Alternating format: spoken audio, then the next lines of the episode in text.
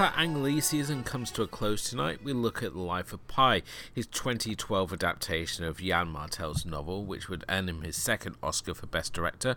As here he tells the tale of Pi Patel, a young boy who finds himself stranded on a lifeboat with several animals to company. But is there more to this tale than there seems? A visually arresting film, certainly, but is there any depth below the flashy visuals? We certainly will find out tonight. I'm Elwood. I'm Kim. And you're listening to Movies and Tea. Let's take it to the booth.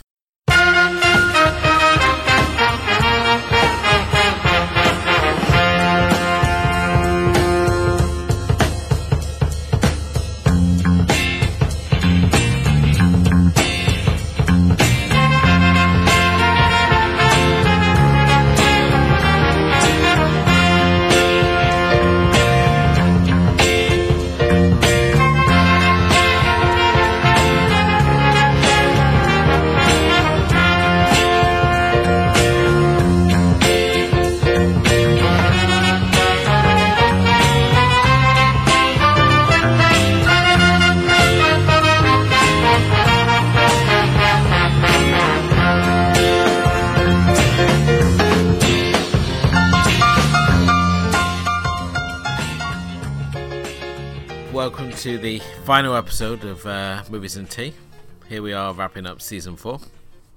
And tonight we are obviously looking at Life of Pi, uh, which, while it's perhaps not the last film in the Ang Lee filmography, it's certainly what we've chosen to bring our season to a close with. And I think it's a rather fitting point uh, to which to stop off with Ang Lee, because certainly after this point, it's a sort of downward uh, spiral really for Lee's work with the likes of Taking Woodstock and Billy Lynn's half long halftime walk, both receiving critical maulings and not li- perhaps living up to the expectations that have been placed upon them. Meanwhile, his more recent efforts, such as Gemini Man, have seen him move towards more blockbuster fare and away from the art house scene that we've seen him come up with with the films that we've obviously covered over the course of this season. But as I said, tonight we're talking about Life of Pi, his second Oscar win for Best Director, and a film which saw him not only creating a film which was both critically and commercially successful, but at the same time a film which saw him receive the much ire from the special effects community for not perhaps giving them the much due credit that they deserve for this film. Um, so Kim, I mean, here we are, the last film of our Ang Lee season, and how did you feel about uh, Life is Pie? Or Life Uh, of Pi? Life is Pie. Yeah, Life of Pie is. I mean,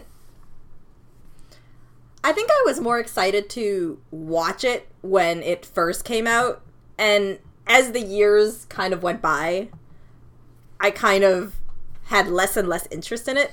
yeah. I don't know if it was because it was more dramatic and I had and I've been slowly moving away from, you know, watching uh, drama movies or it's the fact that I've always been wanting to read the book before I got to the movie and the book's still kind of sitting on my shelf unread and then I just kind of forgot about it.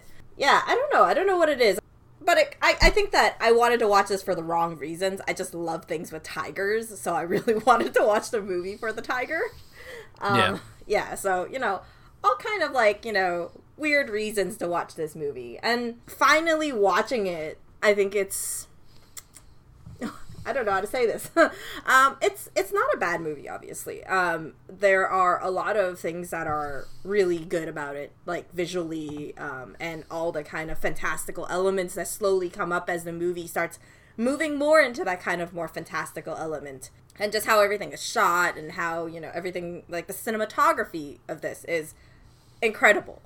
Um, but I mean, the main point of this was that you know he would tell this story to this writer and convince him you know that this is a story that af- at the end of it that he'll believe in god. So i believe it's more of a story about maybe faith and beliefs. Um does it deliver as well as that? I maybe um i'm i'm not sure yet maybe through this discussion we have maybe i'll feel a little bit more certain on on whether the goal of the movie in the beginning was achieved throughout for myself, I mean, I remember the book coming out and it being insanely popular. It was one of those books that everyone was sort of like coming in to buy, and it was sort of like I just do not get the appeal of this book at all. So um, I can't say I was overly thrilled when the film came out, and certainly uh, it's a film that I've saw more times just with the subtitles on rather than with actual any sound because we used to watch in the office when I worked for the cable company. It used to be always on because apparently the people in our office have no taste. And yeah, this is a film which is it certainly seems to be it could be seen as a sort of adventure survival movie but at the same time it's trying to ask all these sort of bigger questions about faith and destiny and religion which is sort of the main focus of the, the first half of the film where we're introduced to um, Pi Patel whose father names him after a swimming pool in France.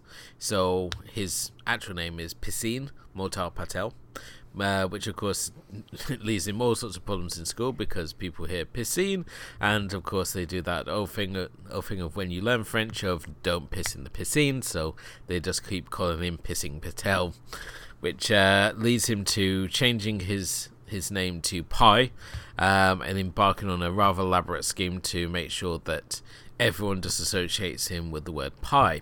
the film itself is actually framed around a young writer who meets Pi, uh, grown-up Pi Patel in as he's living in Canada. Eh? He's in and, Montreal, you oh, know, where I classy live. part of Canada. And yeah, and and there was like the scenes that they had of Montreal was literally like places that I go to every day. Very at home for me.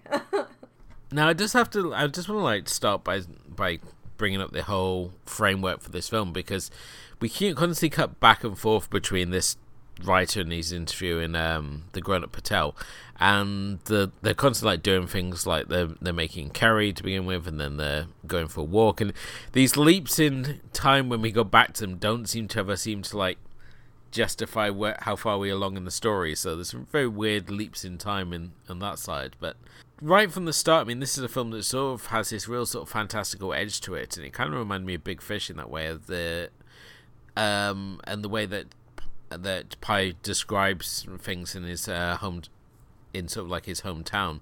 They got this real sort of tall tale, fantastical edge to it. Starting with his uncle, who is uh, descri- described as having this like uh, inflated chest because he was swung around by his legs as a baby to get the fluid out of his lungs. So it gave him this big, broad swimmer's chest. And when we obviously see this character, it's sort of like it felt very like a almost like a CGI creation we're watching. And I did wonder how much CGI was used in this movie because there's so many shots in the opening where you see like uh, this this zoo in India where you can like you're playing a game of like spot the real animal and spot the CGI animal. So yeah, but you know, you know that the beginning moments like that kind of reminded me a little of Wes Anderson, and and I mean, I've only seen like Grand Budapest Hotel, so I don't have a whole lot to base it on. But I mean, yep. it kind of reminded me a little of the style, like just a color palette and just like how how the scenes were framed and stuff like that. Yeah, I mean, this is certainly certainly a real sort of love letter to India, something that I've never mm-hmm. felt the same sort of appeal of. I know that uh, this time that Hollywood had a real thing for India, as we had this and we had Slumdog Millionaire, and again, India and films set in India just hold no real appeal to myself. If you're still in like Hong Kong or Japan or Korea, then yeah, certainly these are all very exciting and interesting locations. But India is certainly not an interesting location for myself.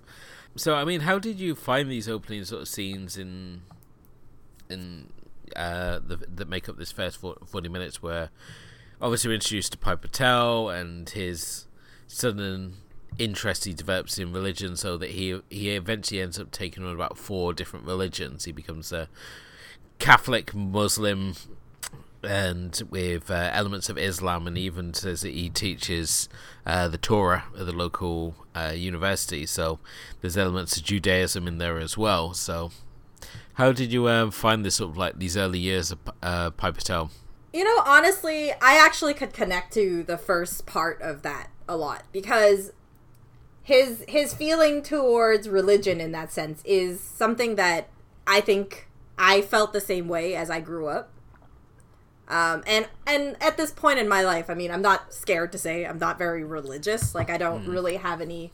I believe everything is just about faith and what you believe in, and I respect what everybody believes in.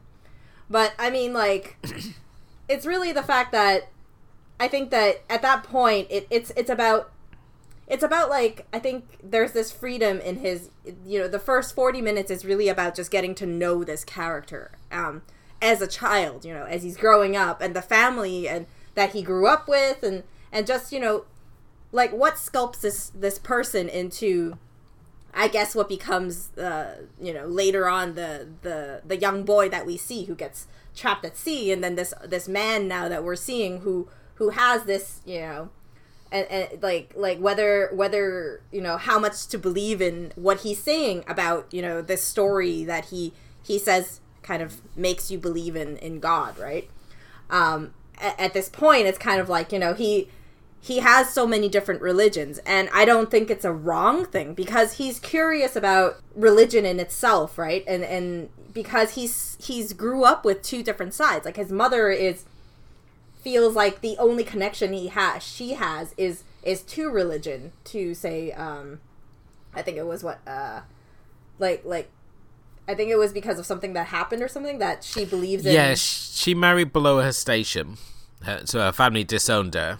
yeah so the closest thing she can feel to her father was was religion whereas in it, as a businessman the father of of pi feels that religion is darkness as he words it um and and because of this you know he ends up getting you know he he he ends up being you know introduced to all of these hindu gods which he calls them superheroes which already you know right away that he has kind of more of like a fantastical mind where he can compare these things to to them. And i and i think it's pretty nice to think about it that way. Like i've never heard people compare hindu gods to superheroes.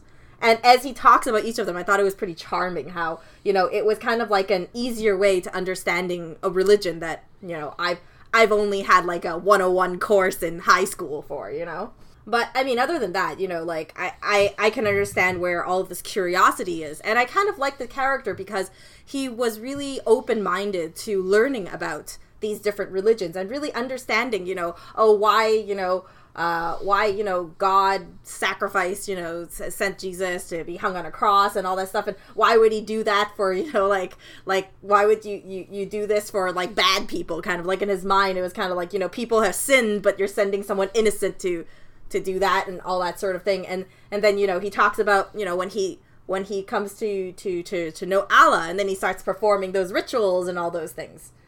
And and they you know they use this as kind of like a way of telling you whether whether and then you know obviously the father brings in the fact that well you should believe in science which is you know being able to think rationally. But you know it's okay if you believe in a religion that he doesn't believe in but the whole concept of you know having these this idea of just you know believing in one thing and not everything. And i think that kind of throws out that question whether whether it's wrong to believe in everything i guess. Well, in terms of the way his worldview is that he sees that by following the three main religions of the era, which is uh, as it's Christianity, Islam, and Hinduism, that it's his way of of loving God by covering, basically, essentially covering all angles, really.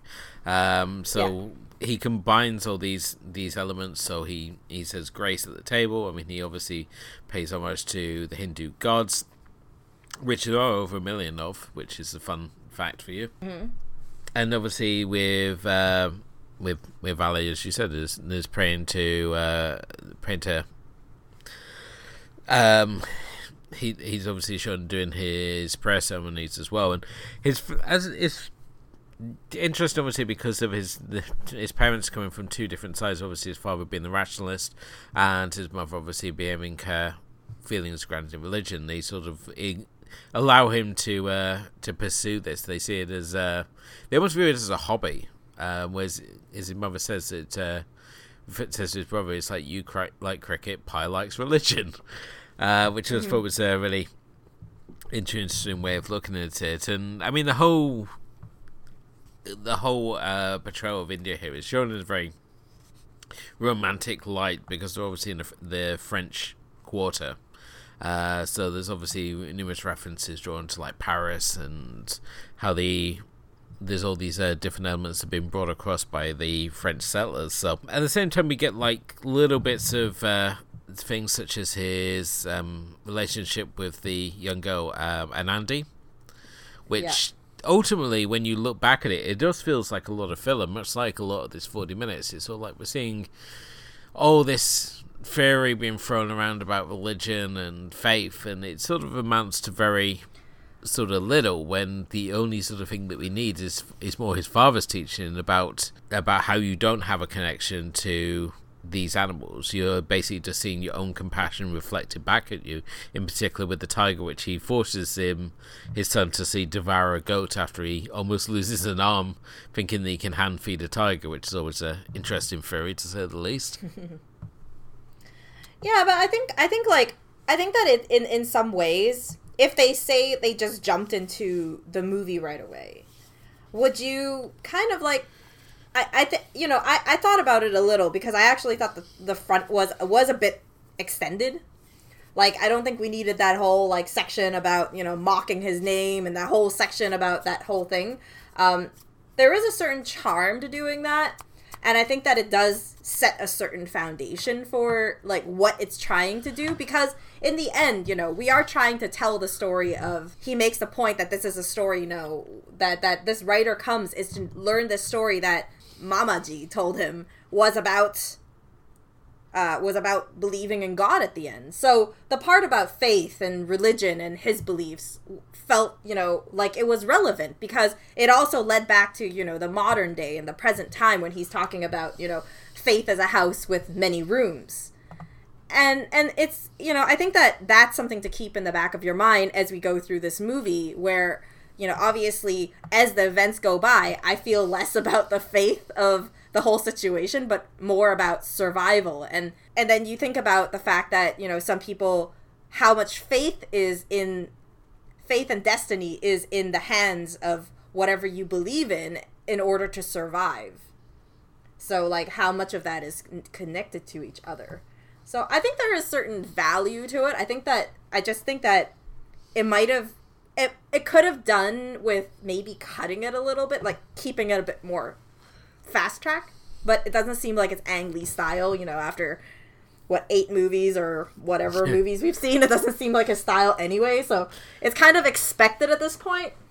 It would be nice if we made a movie under two and a half hours, but yeah, as you said, it's it's not so seemingly on the agenda for uh, Lee for Lee as a director. More so, it's when you win like you know the best best director Oscar. It essentially gives you more freedom just to do what the hell you want. So people sort of believe more in your vision. So if you say I want to make a three-hour movie or two and a half-hour movie, whatever, they're more likely to, to back your vision than if you don't have that sort of best Oscar, best director win Oscar, um, where they basically say no, you're gonna trim this down to a reasonable hour and a half. And I feel that with this film, I don't know, maybe if we trimmed about half an hour off it, I probably would have liked it a bit more. But certainly, with as charming as that uh, first forty minutes is, it does, it does feel a little preachy in places. At the same time, I feel like you know there are certain things that they're really trying to. I don't know if it's to loosen up the mood a little before we go and have to survive in the ocean for like what two hundred something days that we're witnessing. Yeah. But at the same time, it's also you know he you know we get into that whole thing where oh now they need to leave and and then all of a sudden you know they're on the boat and then this this really I feel like it's important to talk about that kind of like um, the kind of you know argument they have with the cook. But I feel like it's more for the actor they hired to do the cook more than it's for the situation itself. Because it was kind of kind of came out of nowhere. And then it gave this person a place so that like later on back back back in the you know when we talk about the ending he's able to craft a story around it. Yeah i mean there's some real um real sort of boutique casting here as we get Joe Depardieu playing the ship's cook. And I don't know about yourself, Kim, but I really love Joe Depardieu. I think he's a fantastic. I do. I, I, do. I, I have no problem with it, but that's what I'm saying. It's the whole situation is more for an ends to a means. more than it's it's it's for the fact that you know that part was you know is it to show that they're gonna be heading into a lot of you know issues with immigration like as they immigrate to a new country and all the all the crap that's gonna come with it Possibly at the same time. It's, it's a very because it because it's a very light touch right? Because you know obviously because they have the whole you know friend pondicherry area that that they essentially uh, live in and you know work in and whatnot.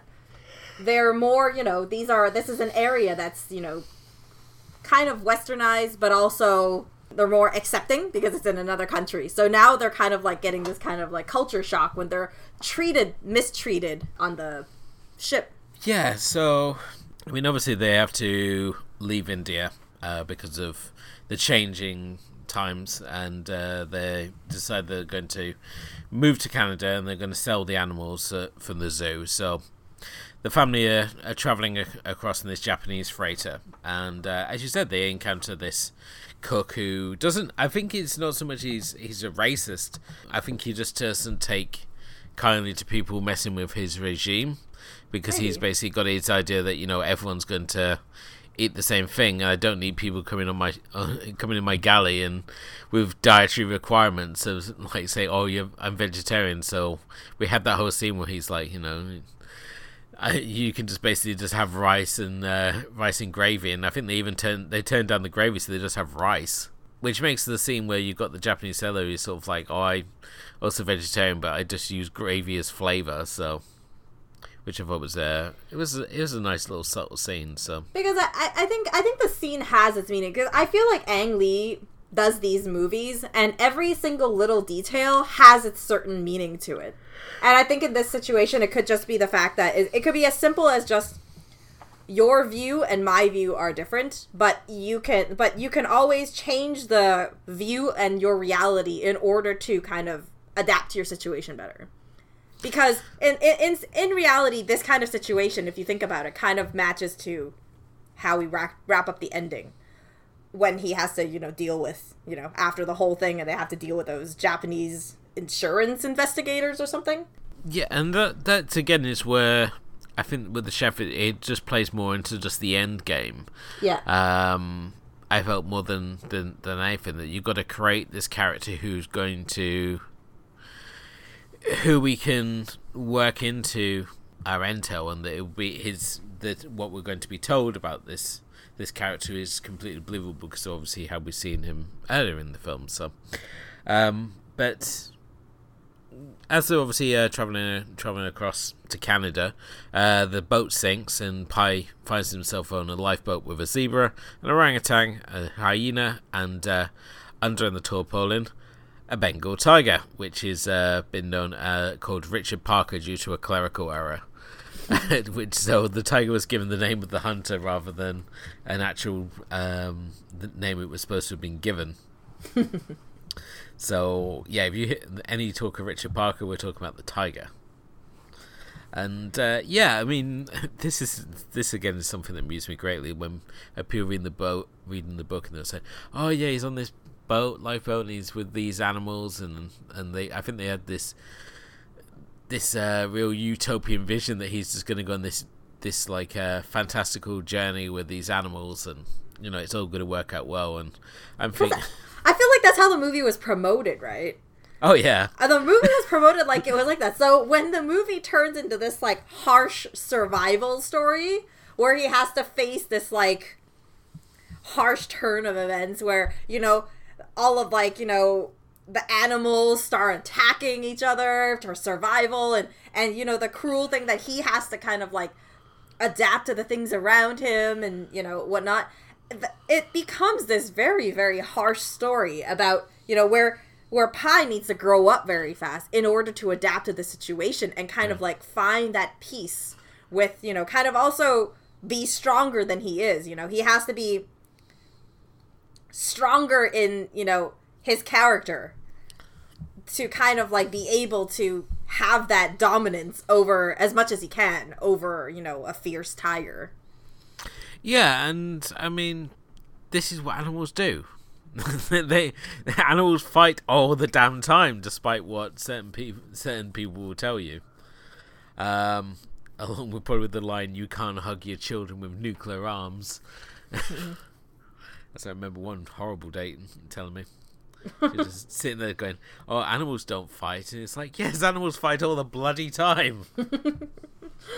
Have you watched Planet Earth yet? Maybe.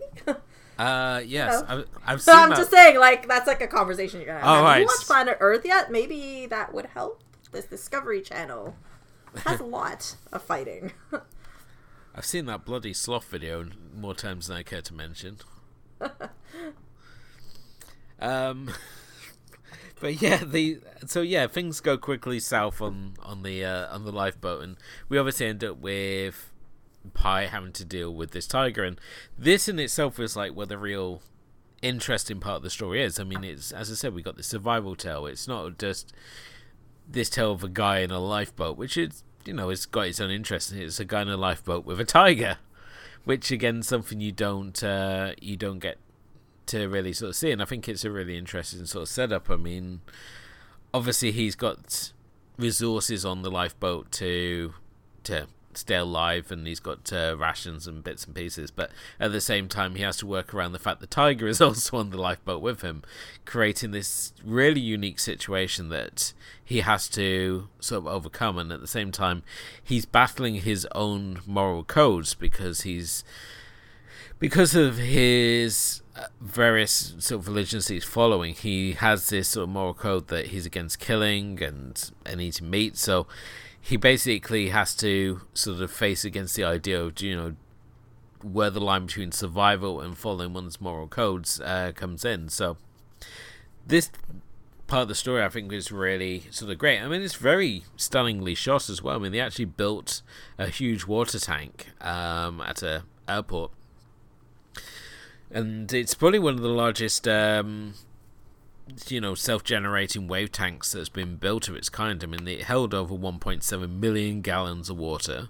And it basically enabled the crew to create any sort of effects that they wanted. They can create night or day and they can create different sort of settings and uh, you know clouds and nightfall and um, and storms. And it just made it a lot easier than you know trying to shoot on the real ocean which I'm sure, like the, the production team of Waterworld, will tell you. So to look at it, I mean, it's you wouldn't think that it's so much. A, it's a water tank. A lot of the shots do look really, really realistic, and certainly it gives the the a lot more sort of freedom. I mean, the fact that the camera can pretty much go anywhere around the raft. It can go underwater. We can see what's swimming around. We can have all these sort of elaborate uh, sort of shots and have a lot more sort of control than, as I said, if he was out trying to shoot this for real.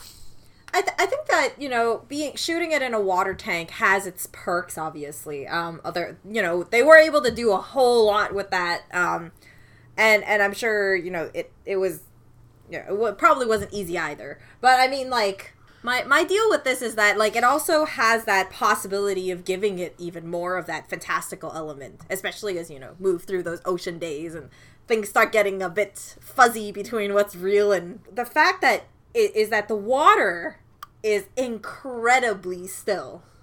Like incredibly still. So it's it's very like you know for a lot of like there's a good part of the sec middle section where you know he's just going through the days and the water is so still and it it started making me feel like whether he was dreaming this up. So and, and you know that's when I've, that's when obviously you know you start seeing these like kind of these effects happen right? Like all these different things are happening and and then the water is underwater. There's all these things going on and you know, there's the reflection of the sky and all that stuff. And and you know the scenes are so pretty. And then i started thinking about whether you know it was just i i just i think that was you know maybe it was just it was probably all deliberate i think to you know where there's water where there's more waves and where it's supposed to be calm to you know show off a certain um scene that they want to show. But I, I i don't know. I mean i think i don't know i mean i think it's done pretty nice. Uh, definitely so, and it's certainly the film constantly finds new challenges uh, to keep things interesting. It never feels boring when you're on the ocean uh, segments. There's always some new challenge. There's always some obstacle to overcome. I mean, even when you get these moments of of calm, um, all it takes is just a huge threat. uh, phosphorescent uh, humpback whale to come and screw everything up for yourself. And it's um, it. I think it just seeing seeing the problem solving, much like when you watch The Martian. It's just this idea of problem solving in a unique environment that just is mm-hmm. really interesting to watch. And certainly, it's not a situation that you sort of really encountered before. I mean, obviously, you've seen people doing doing the lifeboat uh, sort of survival thing before, but certainly to do it with a wild animal is certainly a, a unique thing. And the connection that he has with uh, with this tiger is is also a really interesting fact because they become very bonded. Despite his father obviously, you know, telling him this is a, a creature that works at a very primal level. It has no compassion or feeling. These are just your sort of emotions that you're you're putting on the animal. And yet these two over the course of this journey they form this unique bond.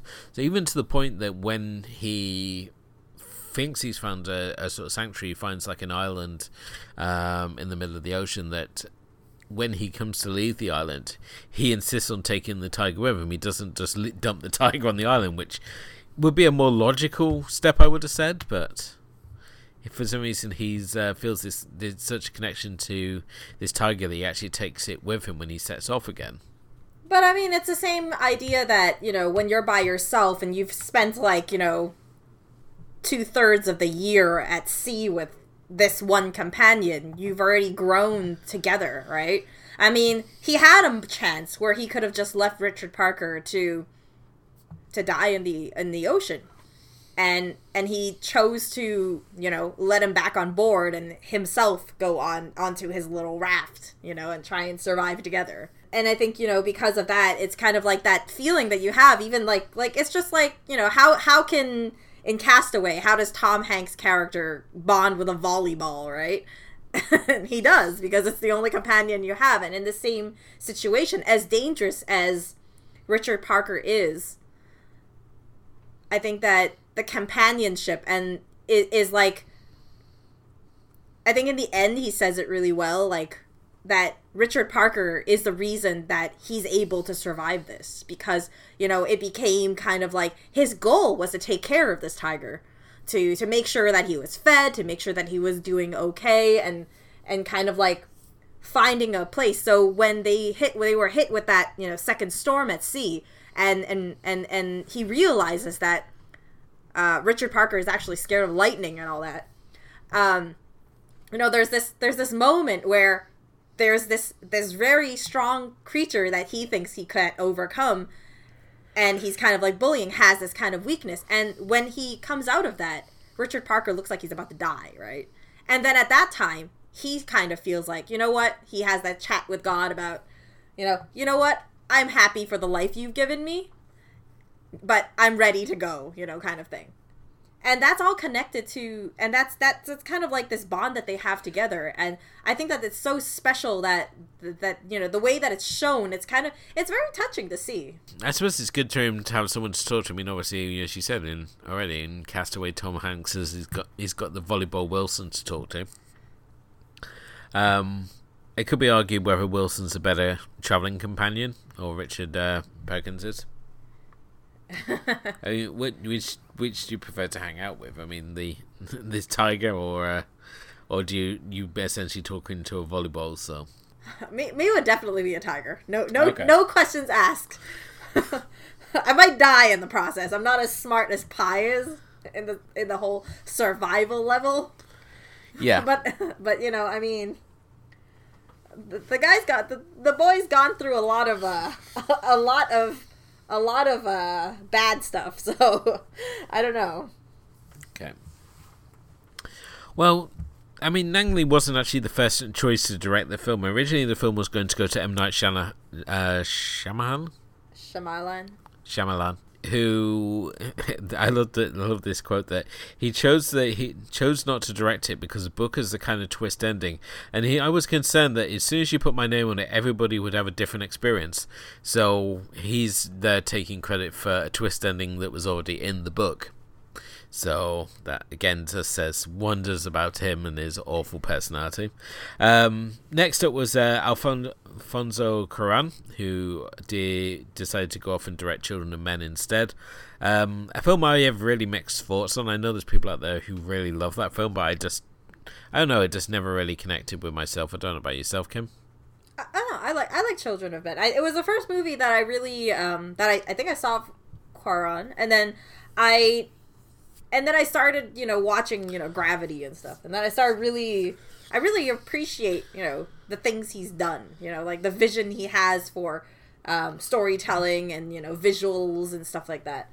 Um, but I, I feel like I'm missing a lot of his filmography, so I don't know. I, might, be just basing it on two things. Um, but I mean, Children of Men is good. It's it's it's a really it is a really tough movie to watch, so it's not one that like I think I haven't watched it in like maybe five six years at this point.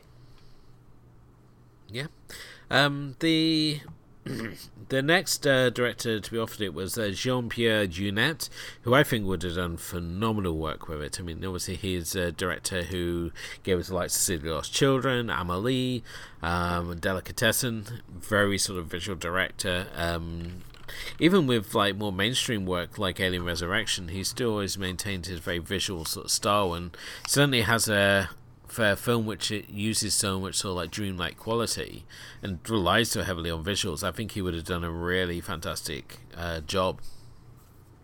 But unfortunately, he left, uh, leaving leading the way for Ang Lee to take over the project, um, and also boosting the budget up to 120 million. But considering the film ended up taking 609 million, I think it's uh, sort of gamble on on Lee's uh, sort of vision that sort of paid off for them ultimately. So. Yeah, I mean, but at the same time, you know, if you think about it, at, at this point, Ang Lee does have, you know, the the whole you know, he has already a best director award under his belt. And it's not like he's done, you know, horrible movies at this point.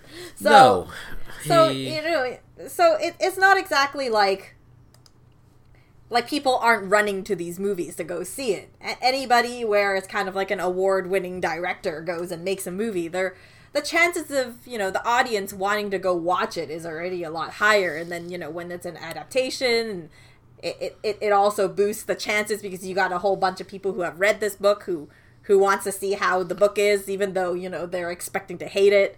Uh, that sort of thing. And and and you know i think that the movie was was you know that that they took on ang lee was mostly for the fact that i think that you know i was reading somewhere that life of pi is one of those books where no one believes it's going to be can be can be adapted.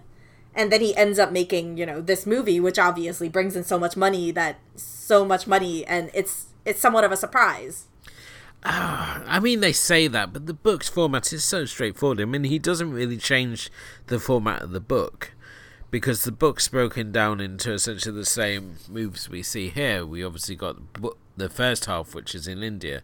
Then we got the the the the boat uh, section, and then we end up with the alternate story.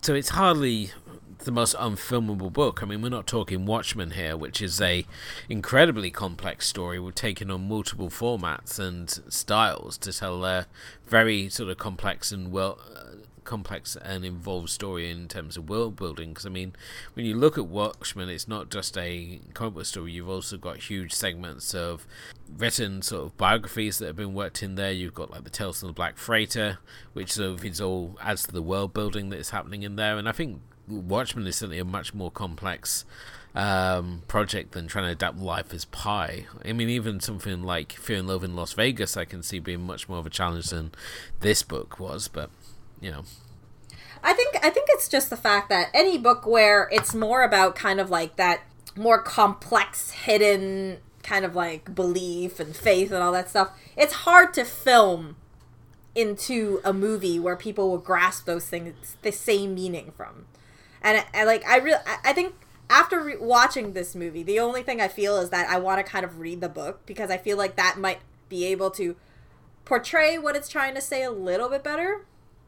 Um, because in the end, I, I mean, I don't think watching this made me think about is it about faith and destiny and and whatnot. It's more about for me. It was more about the whole survival element of it, and you know the bond that that that uh, that that Richard Parker and Pi ends up having, and and I think the more complex feeling is more in the end about just you know which version do you story do you want to believe, uh, you know. Are, I think it's who what you believe in is really based on you know whether you're kind of like a more rational mind like the insurance investigators who need a believable story like something that's more grounded or one that can you believe that a boy survived with a tiger for you know 270 days or something like that? This the whole concept of him uh, in this whole process being able to save a tiger and living with a zebra and orangutan and a hyena and then you know he's floating on a raft in the middle of the pacific ocean and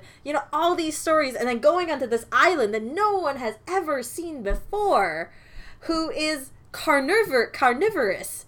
You know like there's so many fantastical elements. And to us it's fantasy but maybe in reality this happened. And it and it's all about at the ending where which version do you want to believe? Like what and and that is more my takeaway is you know do you believe in the reality or the possibility of something that doesn't feel real to be a reality? Did you see this film in 3d at all or are you watching it in standard bog definition like myself being cheap. I, I, I rented it so there was no 3d no. But you could really feel like some of the scenes are really meant to be 3d and Yeah. in 3d it would have been a pretty good feeling like um, visually it would be kind of like a real good ride.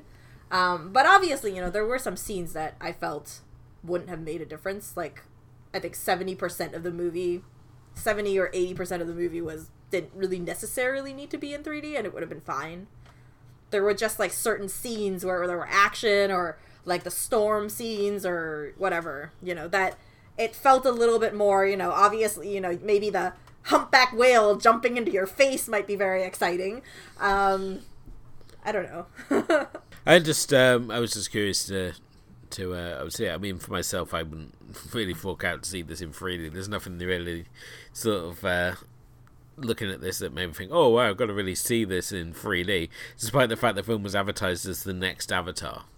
yeah but i mean um, like you know I, I feel that way about a lot of 3d movies and that's why now like i don't go see i don't see most movies in 3d unless they're really meant to be in 3d Yeah, like I feel like especially in those you know 2012 like when 3D was just coming into play and whatnot that a lot of movies like 80 85% of the movie was not you know obligatory to watch in 3D and then there were just those moments where when you watch it in 2D you know those moments were meant to be in 3D because they're like meant to kind of give you a shock or something. Or like you know kind of like this you know in your face moment. Um and it means nothing to me honestly. I think that 3d sometimes watching it when there's a lot going on is kind of bothersome so i i i, I don't like i don't know if it would really have enhanced the feeling of you know this kind of movie because there were only a few very like um, exciting scenes i guess. But you know ang lee's movies are not about excitement. So they're they're they're, they're fairly calm in general. Um, well, in terms of the effects, I mean, the f- film was subject to a lot of controversy in regards to its special effects. Uh, despite the fact it, the film won Best Visual Effects at the 2013 Academy Awards, the Rhythm and Hues Studios, who provide most of the effects for the film, were forced to file for bankruptcy, uh, citing unfair competition from unsubsidized and tax exempt foreign studios. This in turn sparks a demonstration of nearly 500 F- VFX artists who were protesting outside the Academy Awards, and in particular, uh, the protest leader targeted Ang Lee, who during his during his um, thank you speech managed to essentially thank everyone but the actual production team who had handled all the special effects. He's quoted as saying, Ang thanked the crew, the, the actors, his agent, his lawyer, and the entire population of Taiwan, right down to the team that built the wave pool and the soundstage where Pi was shot, but failed to mention hundreds of artists who not only made the main character the tiger, but replaced that pool, making it look like the real ocean for 80% of his movie. So it raised a lot of ire there. At the same time, um, the Oscar-nominated song Pi's Lullaby" received um, much criticism as it was um, alleged that it was um, basically um, a reworking of Renault Lullaby, um, and that the composer uh, basically denied this and it's gone back and forth still. Even now, they haven't really got to the end of it. On top of that, there's also animal abuse allegations with uh, rumors that they almost killed the tiger coming from the set. This also not being helped by the um, ACA monitor, so the basically the animal, and uh, sorry, the American Humane Association.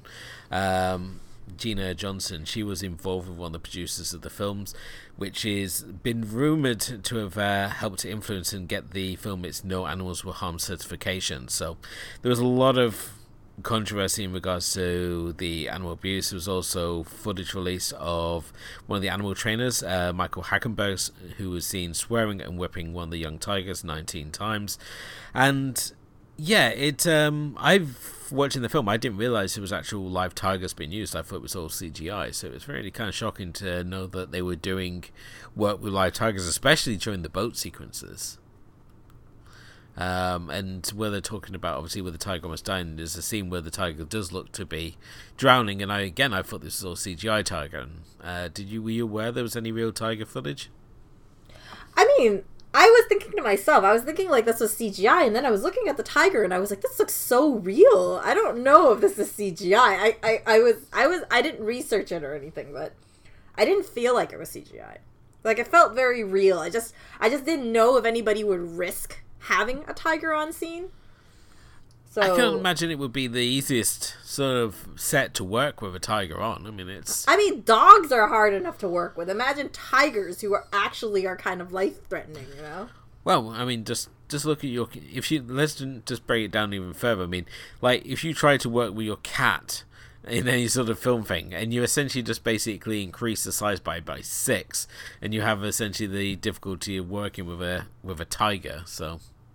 Pretty much, right? Lazy sod just sits there eating all day. My cat only shows up into things that I when I used to do videos, she would only show up when I didn't want her in a scene, and then she'd butt herself in exactly where I didn't need her to be. So that's cooperation, right? Indeed. Obviously, the final part of this film, we obviously is sort of brought into question this whole sort of tale that's been spun mm-hmm. here, and we, as you mentioned already, I mean the fact that for the insurance investigations they need a much more grounded um, tale, and the seem the key piece of evidence, and this is what made me laugh the most, is the fact that one of them says that bananas don't float, so that the orangutan that we see floating floating to the raft on a bag of bananas could possibly have happened when actually bananas do float, especially in that density of water. So it, it that's what your your misunderstanding of how science works is what you're questioning a whole story on. But it's I think a, that that you know, but that that's just the fact that you know it, it's how these people have their own beliefs and and they just need a story that just kind of like explains how this happened. But in the end, they didn't really get a story that explains why the freighter sunk. No. So it was all kind of like, you know, they asked him and then they didn't believe his story. And then they asked him to do one that they believed in, which he did. And then in the end, it still had nothing to do with why the freighter sh- sunk because he wouldn't know. Why would he know? He's a he's a boy who lived in the lower compartments who came up during a thunderstorm. Yeah.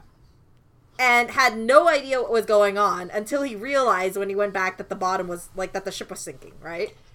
And it's kind of frustrating, really, because the amount of people is like, that uh, really sort of like proclaim this as like such an amazing dark twist of an ending. And it's like when they talk about the mist, and it's like, well, the mist didn't really deserve that dark ending either.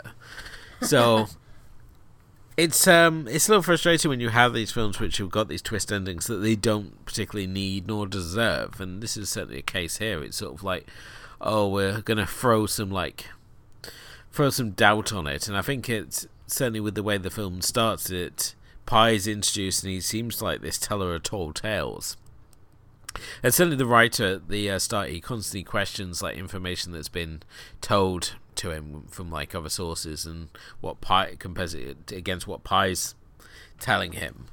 So right from the start, there's obviously this doubt that's being cast over any that can we trust anything that Pi tells us. So at least it bothers to sort of to lay some groundwork for its for its uh, twist, so to speak. Um, I, think, I think it's just you know Oscar movies are always like this, where you know people movies who want to have a lot of depth is usually very you know Oscar fodder, and Life of Pi fits in there because of the fact that we have this twist where you can really question. Because in the end, he never really gives you a clear answer. What's the true version of the story? Because obviously, the version that he tells the insurance investigators could be the true version, but you know, Pi does live in kind of like a fantasy world where he lives in all this belief and all these different religions and he's kind of like this very he's kind of like this very like quirky and unbelievable sort of character. So you kind of have this feeling where maybe, you know, he is creating a situation where he's making like a more like a less harsh version of the the the human, you know, the the the brutal human reality that he would have had if all the characters that he was doing a parallel to were humans that were on the freighter. So, you know, it's not not believable. I mean, he, he does these parallels and it's it's it's very obvious that we see these parallels and and I would and I'm just surprised that you know these investigators were believed it you know, because I'm sure they're not. Well, they, they did op- throw, throw off a story for not for bananas not floating, but I mean, but you know, I would I would assume they would see that parallel, right? Um, so I, I mean, either way, I, I don't know. I mean, I think that the ending was was made on purpose to give it depth, to give it that that you know ending thought for you to kind of ponder a little on you know, what version do you want to believe, right? Further viewing then, if you do like Life is Pi, you want to watch something similar, what would you recommend people watching? I mean, obviously, I mentioned I mentioned Castaway, which is very much the same type of movie, and that kind of like odd bond that they have. Um, uh, I would say, I think, I mean, I thought a lot about mostly survival movies. Obviously, you know, 127 Hours is a really good one, which is also kind of brutal. Um, you have, you know, uh, one that we reviewed in the um, in the last Shark Week that we did, um, The Shallows, which is really a survival story, also set, you know, in water and and that sort of stuff. Um, I actually thought The Perfect Storm would be pretty good. Um, you know, I thought the movie's pretty good, and I okay. I thought it's nice to talk about something like that too because it's kind of you know it's a group of people trying to survive through you know this crazy situation um, and and while we were talking about it i actually thought of another movie that would kind of be something similar to life of pi and that is a movie uh, that, that is also adapted from a book and that's eat pray love i don't think the movie's great but i mean the idea is there. Really? The idea of like this whole you know life thing where you're you're you're kind of like going to see this world and and you know th- these different things to that you know obviously is a different kind of uh, path but it's also one that's about kind of digging a little deeper. Okay. And that's it. That's it for me I can't stand these books where these writers they go and backpack over to India or Tibet or something, and they come back feeling all worldly, and then write books like Eat, Pray, Love and Life Is Pie, and try and bring across this sense of uh, deeper yeah, but, spirituality. I mean, but just... I mean, in all honesty, when you're trying to do a double feature, don't you think Life of Pi goes well with Eat, Pray, Love? You know, if you're into one, would you not watch the other one, right? Uh, no. I mean, I would rather watch Castaway with this, or something like The Martian, or the Martian's a good one. I actually was thinking about it, and I and I just couldn't figure out what it was, and then I figured you were going to talk about it since you talked yeah. about it. So um, like...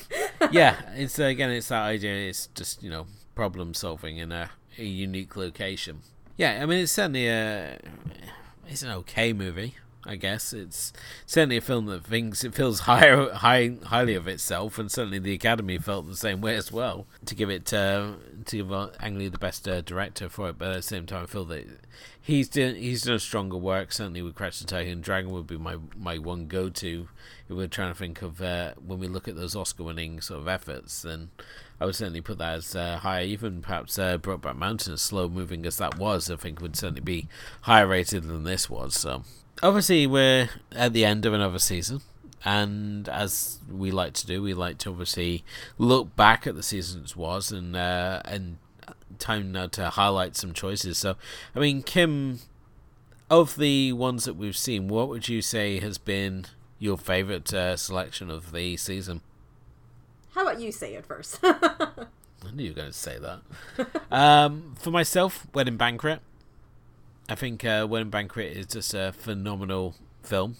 Uh, yes, I mean, I could obviously said Crouching Tiger and Dragon, but I feel that's kind of the obvious answer here. And Wedding Banquet is the middle part of the Father Knows Best trilogy. It's such an interesting and fun little tale. It's kind of like a screwball um, comedy, and at the same time, has got real sort of taps into those sort of familiar themes of Lee's work, know, the idea of duty and family. So and uh, just the idea of uh, this this guy trying to get his family off uh, his back by throwing a fake wedding, um, and just how the different characters also come together, and just the ending in particular. As we said when we recorded it, it was a film I rented and I watched about three times over the one weekend. I enjoyed it that much, so it's uh, definitely was the highlight for myself. Uh, but what about yourself, Kim? My best, I think, you know, after a lot of thought um, is would definitely go to Lust, Caution. I, I, sound like I'm still questioning myself. Okay. okay. No, no, no, no, no. It would go to Lust, Caution. Um, I think that you know, Lust, Caution might not be the movie that I'd go back to watch a lot because um, it is kind of heavy and it has a lot of really like intense sex scenes that I I might not want to rewatch too much. Um, but Lust, Caution is kind of like I feel like it's kind of like that step in Ang Lee's career, which kind of like breaks away from other things that he's done. You know, there's there's a bit more of a dangerous element here. A lot more, you know, there it is slow, but there is a pretty good pacing for, you know, the 2 hours. I think it was one of those movies where I literally sat through it in kind of like one sitting and and I and I, you know, was really you know captured by everything that was going on and just you know all the characters and all the development and, and the script was done well and the sh- the scenes were done well and and and that sort of thing. And it's such a strong piece of cinema that it, it's just um it, it's just so captivating um that I, I I think it's one of the works that stand out the most to me it's funny you should obviously mention Lust, Caution because that's my hidden gem of this season. Um, as soon, when we watched it, I think I was I was in my very sort of like film groups like German's Guide to Midnight Cinema and uh, over at the Asian Cinema Film Club and just saying, you know, you have to see this film. Why are we not talking about this film? Because it feels that it came out and had a lot of buzz at the time, and now it seems to have been kind of forgotten, which is a real shame because it is a phenomenal piece of filmmaking. I mean, it's two and a half hours, but it absolutely flies by and it's a very sumptuously shot film. Everything looks really stunning, and yeah. it's frankly just not a lot of style over substance. There's a real depth and there's a real thriller element to this. This idea of the students setting out to try and create this patriotic act, and then ultimately reuniting uh, certain key characters to again to reinvoke this plot. Uh, this time with a more of a honey trap plot, only for the trap to be turned on the honey trapper. It was just a, it's just a phenomenal story, and it just keeps you engrossed right into the end. So for myself, it's a real hidden gem of this filmography, and the sort of film I would love to see Ang Lee making more, but just generally just making more Asian cinema because it seems to be certainly when he's working at his strongest compared to his films he's making within the Hollywood system, certainly. But I feel like maybe it's his he has kind of like this daring voice in cinema and having these stories that he wants to tell that that seem to really is very ahead of time of the Asian market, at least when he releases those movies. that maybe he's a bit more reluctant to do it now because you know obviously with all the things that's happened you know he he there's a lot of you know i'm I, I think that some of his movies are probably banned in china. And then you have like Lust, Caution where you know the actress had had you know hmm. had a probation on her career because of this. And all kinds of things like that happen. Then maybe it's it, it's less you know something he wants to take too much steps into because the world is more accepting on in the western world when he's trying to tell a story than in in the eastern world right um yeah but i mean since you talked about your hidden gem i'm gonna go ahead and because i kind of uh, flip my mentality than yours Okay. i actually think father knows best trilogy is more of a hidden gem because it's so early in his career that people probably don't go and find his movies as much um, but I'm not going with the wedding ba- wedding banquet, as you probably guessed. Yeah. So I'm gonna go with Eat, Drink, Man, Woman, which I think is his hidden gem because I think that you know that movie um, is just so nice to watch in that complex family drama, and it's something that Ang Lee does so well of as well because he's so like I think that when he first starts his career, a lot of it is, you know, especially with the Father Knows Best trilogy, it's all about um, bringing up this uh, fam- this Chinese culture and you know and in this one we talk mostly about you know food and the food in this family and how dinner brings the family together. And all of these things are very um, strongly rooted in kind of like the chinese beliefs.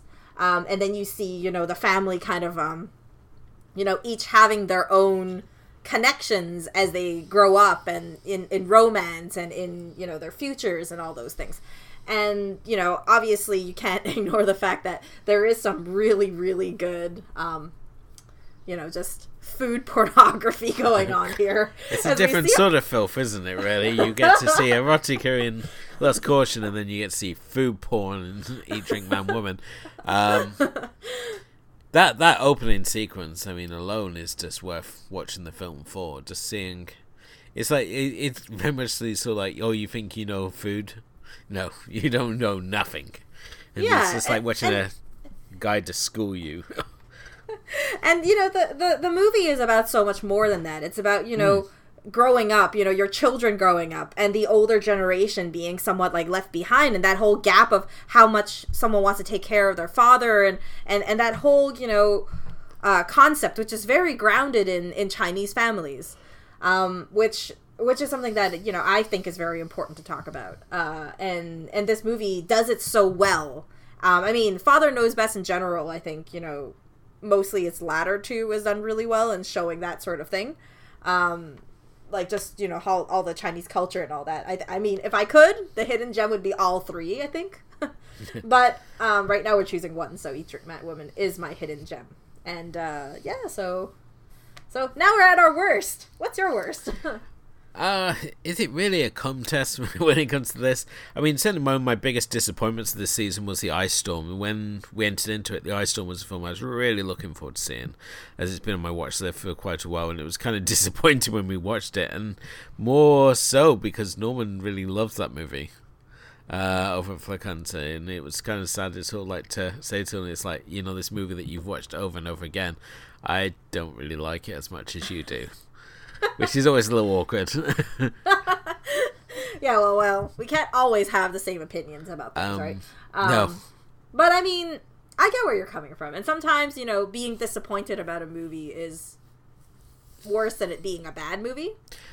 um, yeah, and I mean, if it hadn't been for my actual pick for like worst movie, I think then it would be the one that claimed this category. And I mean, that's kind of saying something because we obviously had Sense and Sensibility in, in there, and we obviously had Pushing Hands, which perhaps was uh, a little slower than the other two films in the Father Knows Best trilogy. And certainly, we also got our film selection tonight, Life of Pi, which could also be contender. But the one to burn is Hulk, or AKA How to Make the Most Boring Superhero Movie Ever. Um, yeah, this is uh, two and a two and a pl- two plus hours of family drama tedium, which, if you go looking for a fun film on your Friday night, I don't think this is going to be it. So let me get it straight: is your worst movie Hulk? Yes, Okay, my okay. my worst movie is going to be Hulk. Um, it's the okay. lowest rated of this season uh, with a woeful two stars. Um, it's here Ang Lee's obviously trying to encapsulate his themes of family drama into a superhero movie, and yes, I understand that at the same time this is a film which is very early in the superhero cycle, so we hadn't learned how to make million dollar blockbusters out of superhero properties at this point, but this is just so tedious. The fact that Hulk doesn't show up for the first hour, um, and the fact we got Eric Bana playing Bruce Banner, where he just as I said on that episode, he just constantly seems to be trying to play the Hulk without turning into the Hulk in so many scenes in that movie. but you know, I mean, we talked about it already in there, and it's it's you know, Eric Bana is a very intense actor as he is that he doesn't really need to turn into the Hulk to be the Hulk. Yeah. Um, but either way, I mean, I I'm totally along with you. We rarely have choices that match up, but the worst for me is Hulk. Um, I actually think the Hulk was such a surefire win. Like there were no other contenders for me. Um, because you know, as much as you know, the other movies were slow and and whatnot, everything had like moments where where I kind of appreciated the movie for what it was. Like even in the ice storm, and even in you know, uh, even in you know, Life of Pi and and whatnot. I mean, all these movies, as slow as they were, I still found points about them that I I think you know whether it was cinematography or whether it was just you know certain characters that were created and whatnot. But hulk is kind of like forgettable. You know we were talking about it you know off off um off off the show off recording right? Yeah. And yeah off air. And and i was just like and I was telling you, I, I honestly don't remember a lot about it. I only remember like one ending scene and one middle scene when he changes. And then I can't remember much from there. So it's not only a bad movie, but it's kind of like a forgettable movie, which I think is even worse. Because in the sea of superhero movies, you shouldn't be forgettable. So I, I don't know. I mean that that's where I'm at with with with you know my my, my worst movie choice. I know, and I mean the Hulk is a very difficult character to do. I mean removing obviously the legendary TV series aside, with you know Lou Ferrigno as uh, as the Hulk, um, that man needed no CGI. Just a tin of green paint to, for that man to Hulk out, and um, yeah, I mean that's obviously Sunset's Home, and then when we look at the ones which followed, I think as we said on that show, I think only the Edward Norton version has been the truest to the Hulk vision. We've what had a rather intense um, Eric Bana here, which was just combined with Nick Nolte's almost psychotic father uh, since the father like performance, and then we've obviously followed it more recently with Mark Ruffalo's dull as dishwater interpretation of the Hulk, which you know, because Ruffalo's more willing to play the rule, play by the uh, Disney rules, has meant that he's obviously stayed longer and uh, got to keep cashing those checks while Norton was obviously pushed to the side when the agenda changed, which was always still one of the grave errors of the uh, the Marvel Universe. But you know, this the Hulk is just it, it it just fails on just so many levels of entertainment generally yeah, you know, a pity because, you know, that was Ang Lee's, you know, big thing to kind of get into the whole superhero train and that big blockbuster train, right? Yeah. And it's and it's only, you know, now that, you know, with Gemini Man that he's he's gotten back into blockbusters, right? So, you know, maybe hmm. he's just not meant for it. He's more just meant for like the art house kind of thing. Never know, right? Yeah, and I mean, obviously, while this season's been very different than the previous seasons that we've done, I don't feel, you know, that it's been ultimately time wasted. It's certainly been a season which has highlighted films that perhaps would have not got around to seeing. I mean, mm-hmm. seeing things like Lust, Caution, for example, or Get to Cross the Ice Storm off, or even look at the Father Knows Best trilogy, these are all worthwhile uses of time that we've had with the season. So, well, perhaps it's not been it's been a very different season to the previous ones that we had with Paul W.S. Anderson, Guillermo del Toro, and Sofia Coppola. Um, this has certainly had it had its moments of uh, films that I'm glad that made me glad that we obviously chose to do Ang Lee, even though Yeah. um, it's been as I say, it's been a just very sort of different season to put together. And I mean, I mentioned it before, um, especially when, you know, I was talking about Crouching Tiger, Hidden Dragon, and Brokeback Mountain, that, you know, Ang Lee is one of those directors that is worth revisiting because his movies are so sophisticated that they're for kind of like the older audience. So as you get a bit older, you know, you you know a little bit more, you have a little bit more knowledge about life and whatnot. You understand his movies and you know the the the messages he's trying to tell and and the connections he's trying to draw with these characters a lot more than say when you're watching it um you know when they release when when uh, when you were younger at least for me. I mean most of the movies we were watching that has been released i was like you know um, in high school or something or high school or cégep or something like that. Um, you know so especially for you know i think one of the best things of the season was changing my view from you know not liking crouching tiger hidden dragon to you know now i, I actually re- you know i actually appreciate the movie a lot Great. So yeah, that brings us to the end of another season of uh, Movies and Tea. We thank you as always for listening, and if you haven't done already, please do hit the like and subscribe buttons uh, below, and maybe leave us a review, as it all helps raise the profile of the show. You can also check out our full archives of. Uh, of not only this season but all previous four, seasons uh, over on movies and tea podcast.wordpress.com uh, you can follow us on facebook and we are on twitter as well as instagram uh, so you can also keep up with uh, things there. But um, kim what do we have coming up next? Uh, we're heading into our after hours. So after hours is always kicked off with our shark week which is our fourth Shark Week. Yep, third Shark Week fourth. Yeah, fourth Shark Week. Yeah, and uh, we're we're gonna be looking at uh, we're gonna be looking at 2012's uh, Bait. So yeah, an Australian production as a group of uh, supermarket shoppers find themselves submerged underwater when a freak tsunami hits the store, not only submerging them in water, but also ushering in a group of great white sharks. So it's going to be a real interesting one to uh, discuss because Bait's been it came out and kind of sunk without a trace, and I think a lot of people, it was in that sort of swell of bad CGI shark movies. So um, it's going to be interesting to revisit that and see whether we got ourselves a hidden gem or whether it deserved to obviously be sunk. So uh, that's all coming up on our next episode. But uh, thank you as well for listening, and thank you to my host Kim. And we'll be back next time uh, to talk about bait. Good night.